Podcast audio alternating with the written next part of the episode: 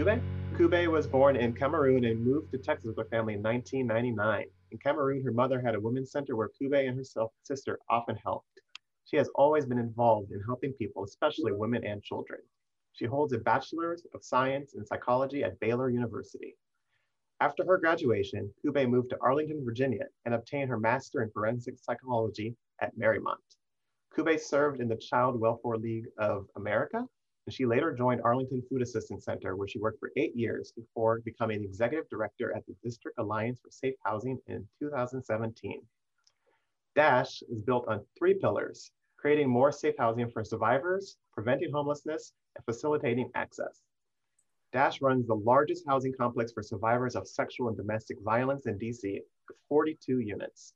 Moya is currently upgrading and reformatting the interiors of the said building. DASH's work during the pandemic, four times the number of survivors contacted DASH during the pandemic. It was even more challenging to serve them with the need to help keep social distancing. Her team had to institute new norms, limit volunteer activities, and move to remote action when possible. Still, they found a way to expand their services and launch a new program. With the turn of the year, DASH faces challenges to finance its programs and continue providing much needed assistance to domestic and sexual violence survivors. The average user of DASH is 27 years old, African-American woman with two children. Well, Koube, we are truly honored to have truly honored to have you here as our first guest of this series of talks with prominent leaders of color striving to make the district a more livable city. Thank you for being here. Thank you for having me. All right. Koube, you grew up in Cameroon and then Texas before moving to Arlington. How does this unique experience and background make you who you are? Oh gosh. Uh, well, Adrian, I feel like I don't even have to say much more because you um, you've covered my entire life history. Um, well, I've I've always um, felt extremely blessed to to call several places home. First one being Cameroon, West Africa, and um, like you said, my family moved to the United States in 90, um, in 99. And that was quite a, a shock, a culture shock. Um, and how has it changed, um, you know, my experience? I come from a very close knit family. And um, I've always felt that I've stood on the shoulders of matriarchs. My mother is by far my, my biggest shero, um, as is my grandmother, who I'm named after. And growing up in Cameroon and um, you know the shift in coming to the United States, it made me a much stronger person. Um, I was fortunate enough to have gone to the same boarding school that my mother went to back in Cameroon um, at the age of 13. Oh, well, I went in at 10 and left that boarding school at 13. And so, um, you know, I, I really believe that the values that were instilled in me from my, from my mother um, and also all the women that I grew up around um, made me the person I am today. And I still go back to those values every day. Um, and it's an honor to, to know that those values are, are echoed um, in DASH. And you, our, our tagline is home means safety. And, um, you know, my mother was my first definition of safety. She was the definition of home for me. Um, and she actually was was really instrumental in providing home and safety to um, close family friends who had experienced domestic violence in their lives. Um, some of them stayed with us for, for, over a year when I was growing up in Cameroon. And little did I know that I would, you know, my life would take the turn that it did, and I would ultimately um, come to at DASH and, and serve as the executive director. So, um, in many ways, it's made me who I am and um, that experience. And uh, people who know me very well know that every now and then my accent will change, and uh, I will, you know, revert back to to speaking in pidgin English, which is, um, you know, what what I spoke growing up in Cameroon. Oh, nice. Oh, that's definitely uh, pretty awesome. Uh, you mentioned a lot about your mother and your life back in Cameroon, but just wondering, so when did you realize this was your calling, helping others and working with other nonprofits? Well, actually, that story goes back to my mother as well. Um, I, my first uh, example of nonprofits was when she started a women uh, women's center back in Cameroon. I, you know, served there and volunteered, right, voluntold um, as a as a little girl. And um, when I moved to Texas, I actually studied psychology, and I was going to to become a medical doctor. Um, I was pre med for a couple of years, and um, and if anybody in the audience has ever had a, um, uh, parents from the third world countries, you have a couple of options. You're either a doctor, a lawyer, or you go into business. Um, and I remember very clearly having that conversation with my mother, telling her that I wanted to pursue, um, I wanted to pursue a degree in psychology instead of becoming a medical doctor, and that I wanted to ultimately go into um, nonprofit work. And having done that work herself, she she said, "Are you sure?" Um, because she did not. She she knew that it was not a path that was an easy one. Um, and but I am, am incredibly, you know, blessed and humbled to to know that I was able to, you know, continue to, to walk in her footsteps and, um, you know, ultimately go go on to to do nonprofit work. I left Baylor University from from Texas and moved to to DC. Worked at Arlington, worked at the Arlington Food Assistance Center um, from you know 2007 on until I moved to to Dash in, in 2017. And so it's been an incredible journey and certainly an, a humbling one um, to be able to be of service to um, people who look like me and um, and who are you know building working to build better lives for themselves. Awesome. Actually, actually, a great uh, segue. I was going to ask a little bit more about your uh, stint at the Arlington Food Assistance Center. So you were there for eight years, and it was a tremendous success. Did you envision having such an impact? Oh gosh, I don't think so. Um, so I actually I started working at um, AFAC when I was in getting my master's at Marymount University in forensic psychology. And I, I knew coming to the DC area that I could, you know, I could do anything. I could have gone and worked for a big firm, but I wanted to, to work at nonprofit while I was getting my master's. And I started off as the um, food drive coordinator. And that was in 2017. I had three jobs at the time. Um, and you know, worked from being a, a food drive coordinator when I started at AFAC, we were serving 700, um, about 700 families a week. Um, and I moved on from being a, a, you know, food drive coordinator to then being the assistant director of operations, ultimately becoming director of operations and, and chief, the chief operating officer. And by the time I left left AFAC, we were serving well over 2,400 families a week. So more than a three, I think 350% increase in um, you know, in services and staffing and also in the operations and growing the, the number of delivery sites that we had. Um, and many people, when they think of Arlington, think of, of um, a fairly affluent uh, community. It's one of the richest um, counties in the United States. And to see the disparity between how much, you know, wealth exists, existed and still continues to exist in Arlington and, and the amount of need um, that existed was uh, was really striking, and um, it was uh, again, you know, just incredibly humbling and an honor to to have been part of making sure that um, you know well over 2,400 families did not have to experience food insecurity and eliminating food food deserts, and it it also you know taught me a lot of what I know about executive management and, and nonprofit management and helped prepare me to, to come on and take um, take the executive director role at Dash. And so Arlington is one of the places I call home. I mentioned I have several homes, Cameroon being one of them. Arlington is certainly another home for me. Um, you know, the DMV area, and um, and also my my family in Texas. Texas is my my third home because I was there. Wow, that's pretty awesome. Uh, lastly, I want to ask a little bit about diversity. Um, do you feel like there's enough diversity and representation in leadership of nonprofits and policy making organizations in this area or in general? That's a loaded question. I know. Got the hard uh, question there. so yeah, let's let's go there. Um, is there enough diversity and representation in leadership?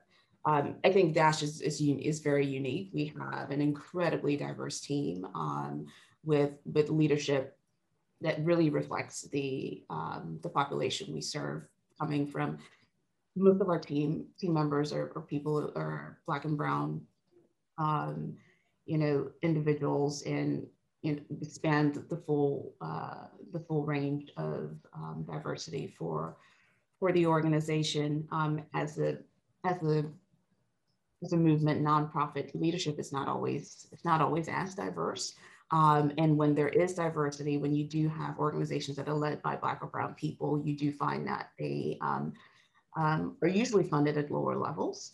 And um, even when they are, in addition to being funded at lower levels, which is another part from, you know, challenging diversity in philanthropy, you also find that they are, they lack the investment um, from the community to build out systems, which is something that, you know, Dash has, has done incredibly well at in, in really challenging and pushing our, our philanthropy partners and um, our community partners to, to elevate the voices of, of, um, of people of color to ensure that organizations like DASH um, get the resources that they need and that we are providing um, the absolute best services that we can to communities um, that really need.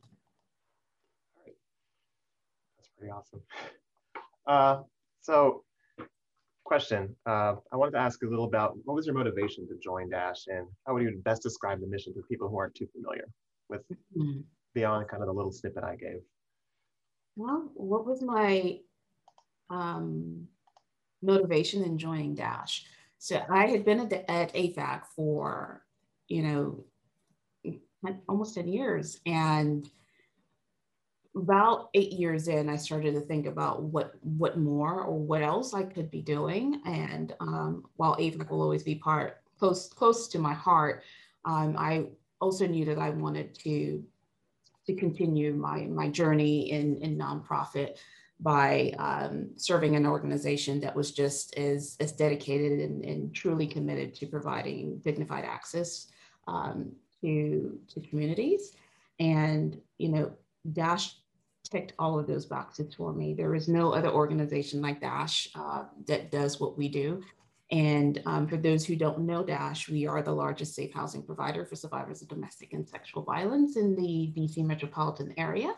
And um, we provide our, our tagline again is home means safety, and we provide the full continuum of services for survivors from emergency to transitional to permanent housing options for survivors in the, in the, in the district, in addition to having our cornerstone location, which is the 42 unit apartment building Dash owns and manages. We also have scattered site housing programs throughout the region, um, um, serving survivors in DC, Maryland, and Virginia.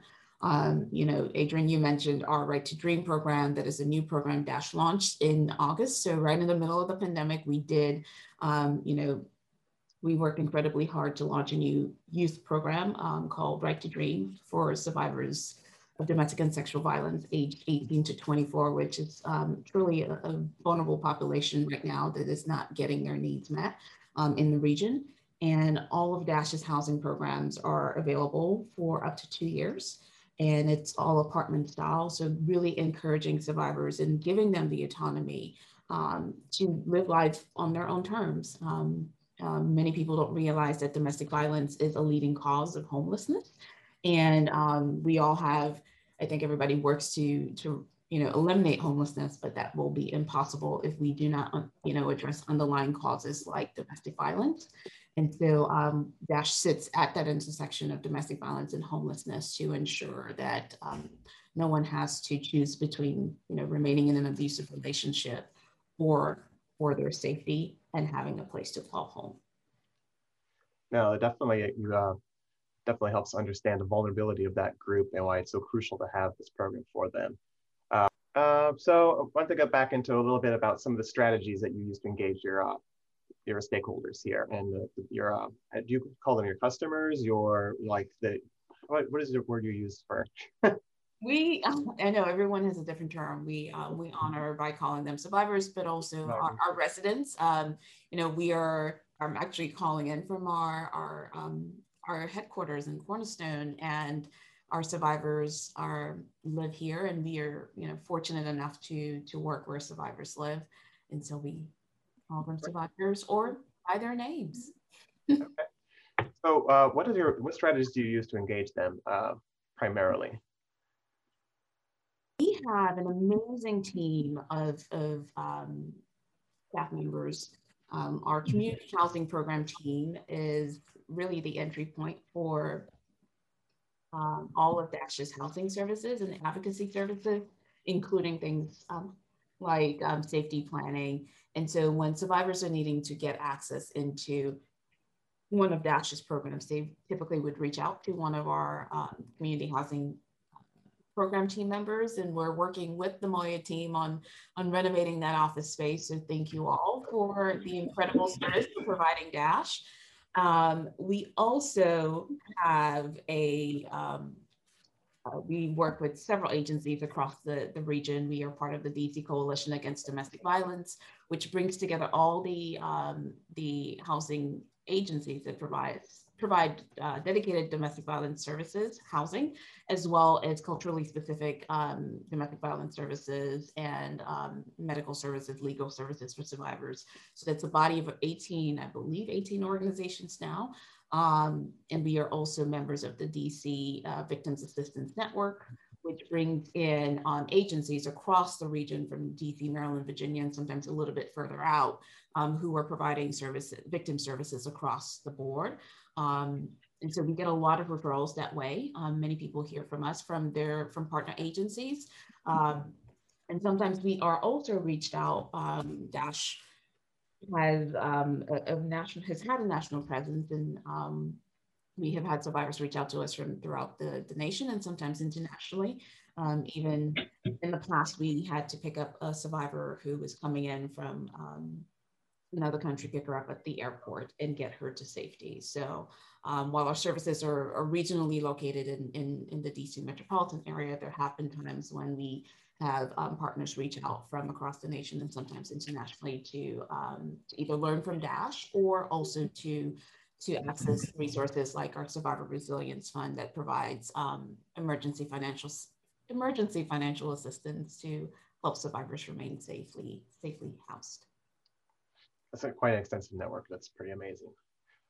Uh, uh, so back in December, back in September, in an interview for SparkPoint, you actually mentioned that the COVID health emergency is creating like a double pandemic, as the survivors are actually are unfortunately trapped with their abusers. And sadly, this silent pandemic is one that happens right in front of our eyes. It doesn't get covered much in the media. Do you think the general public is aware of the extent of this as an issue and the ramifications this has on children? I think the general public is becoming aware. Um, and many people don't realize that domestic violence does not have a face. It can it can literally be anybody on this call. Um, you know, the general statistics are one in four women and one in seven men will be uh, will experience domestic violence in their lifetime. And I have usually described the work that Dash does as, as serving as emotional containers for survivors, um, which is really heavy work. And you know, with the pandemic, and we're going on what a year now um, of being in this in this state in you know you know politics aside of how the the uh, the United States handled the the pandemic it the impact of COVID of having survivors trapped indoors for extended period of periods of time um, has had it's created a second pandemic of its own um, with higher instances of domestic violence and not just higher instances. You know adrian you talked about the fact that dash was seeing four times the numbers of survivors coming to us for for resources um, during the first couple of months of the pandemic. Um, we are still seeing that level of, of need in the community um, but we are also seeing um, higher lethality. Um, so not only are more people at risk for violence we are we have also seeing higher violence, higher levels of violence, violence and higher lethality. Um, we have um, unfortunately lost um, three survivors to violence since the pandemic hit. Um, and so it is something that I believe people are getting more attuned to. Um, and in addition to the incredible violence, there is also the other pandemic of racial inequity and racial um, reckoning that we've been going through as a nation um, and knowing that because of, of you know where we are as a, as a nation that oh the um, pre-existing inequities that were around before covid that are now much more prevalent um, in communities of color um, is is the perfect storm right? Um, so you know the work that we do is is not just to to house but really to to ensure um, the same way businesses have currencies. I, i've been telling the team that our currency is hope. We sell hope um, and, and we make hope available and possibilities and make sure that survivors have that tangible, the tangible resources from a roof over their heads, um, the, the tools they need to remain safety, helping them to safety plan, um, and then also the means, right, the, the financial assistance, um, whether it's through through our emergency financial assistance to keep them in, in safe housing or um, the housing subsidies that DASH is able to provide for up to two years to um, ensure that they're in a stronger financial position to um, you know take hold of their own lives when they leave leave Dash. It's a very powerful message. We sell hope. That's very powerful. Um, I want to ask a little bit about, you mentioned, uh, we already talked a little bit about the multiplier effect of COVID on Black and Brown residents. And I think we also wanted to then also shift a little bit to ask, just kind of in closing, about a little bit about NASH. I think you mentioned some of the national uh, impact and working with uh, people across the country, but uh, since 2015, you've operated nationally with as Nash. How do you coordinate efforts and take the vision on a larger scale so you can replicate programs and success across the whole country?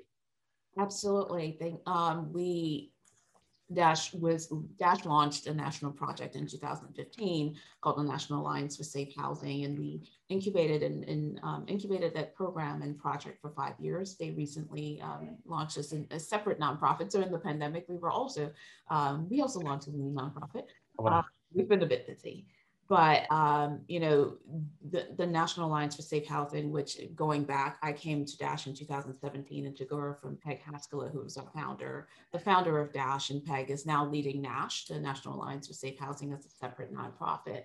Um, but the coordination between those two entities allows, which was, you know, taking the DASH model, taking the work that we have done on the ground um, since we were founded in 2006, and really taking those best practices and working with communities across the nation and sometimes again internationally to help them design programs um, and get the technical, technical assistance and training that they need to ensure that they're serving their particular communities um, in, the, in the best way that they need. Um, because how we provide services in, in DC will probably be completely different from you know, a, a, a, a community in rural America uh, because they have different funding structures, they have different needs to the community, they also have different, um, different um, ethnicities and cultures that they serve.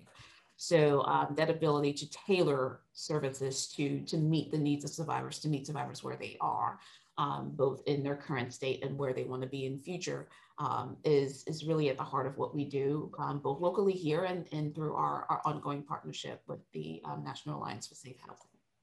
Great. Well, we had a couple minutes before we close, but we actually wanted to take a couple questions. Uh, I think Paola actually had the first question. Uh, uh, Uh, she asks, are there any tips you can share to women in leadership? oh, um, thank you, Paul. First, uh, be kind to yourself. I, since coming to Dash, one of the biggest gifted, biggest gifts Dash has given me is um, the ability to to lean more into my um, leadership capacity as, an, as in, in emotional resilience and in doing that, um, it's challenged me in ways that I never thought I would have to to do. And um, and through many of those challenging moments, I had to find the time to pause and be kind to myself. I am by far my own worst critic. Um, and you know the voice in my head and so for women in leadership and i believe leadership is everyone is a leader right no matter what role um, or where you are in your career um, you're a leader in your own right and so um, the ability to give yourself grace, to grant grace to others, um, and to reach out to the people that are in your circle um, when you need it. And um, stop saying sorry as much. Women, as women, we always, always, always apologize um, for you know occupying space. And I am 4'11. I'll stand up at one point so you guys can see me. I'm 4'11, so I'm not very tall. But I had to I had to learn to to be gracious to myself and to not apologize for um, for being a leader and to lean on my community um, when I needed them. Great. Uh, thank you so much. Uh, any other, do we have another question? Uh, Aura. Uh, um, uh, hi. Hi, I want, hi, I wanted to say hello and um, to thank you for being our first guest for the Moya Talks. Um, and my question is, how do you feel that your lived experience in your history, you talked a lot about your mother and the background where you came from. How do you think all of that um, impacts your leadership or the way you lead people? Um, Oh gosh, it it is. It I can't separate it. Um, is it aura? Um, yeah, I can't I can't separate the two. Um, it is part of who I am, and um, I have. I, I said it before. I'll say it again. I stand on the shoulders of matriarchs, um, and so my mother recently moved in with me, and I jokingly tell people my life is an ongoing episode of The Golden Girls. Um, but it is just so um, it's really empowering for me to to learn from her, um, to continue to learn from her, to continue to learn from all the women that I work with, um, and and also to I to learn from how they're the things that they have learned growing up, um, and and to ensure that I stay true to myself and stay true to my culture. Um, and as a you know Cameroonian American um, woman, I'm also a very proud member of Delta Sigma Theta Sorority Incorporated, and so I am able to pull from all these women around me um, and not forgetting the men in the in the audience. Um, I have incredible, incredible supporting um, brothers. I know, and you know, grew up with all women. I never had a brother of my own, but since, especially coming to the DC area, um, you know, have been able to work with so many um, wonderful men that I now call my brothers through the Leadership Greater Washington um, LGW family as well as you know brothers that i've had from my time at baylor university that i still talk to every two weeks um, and on a family call. They may not be blood but they are certainly part of part of who i am. Thank you. All right. Uh, well we actually had to uh, close out. It so, so we're at time uh, and we have Koube, uh, if there's any additional questions or anyone else who would like to reach out to her, we, uh, will have share her email address for you all to definitely reach out. And I'm sure if you don't mind. no, not at all. Great. All right. Well, thanks everyone for joining us today. Um, and thank you, Koube. It was great having you here.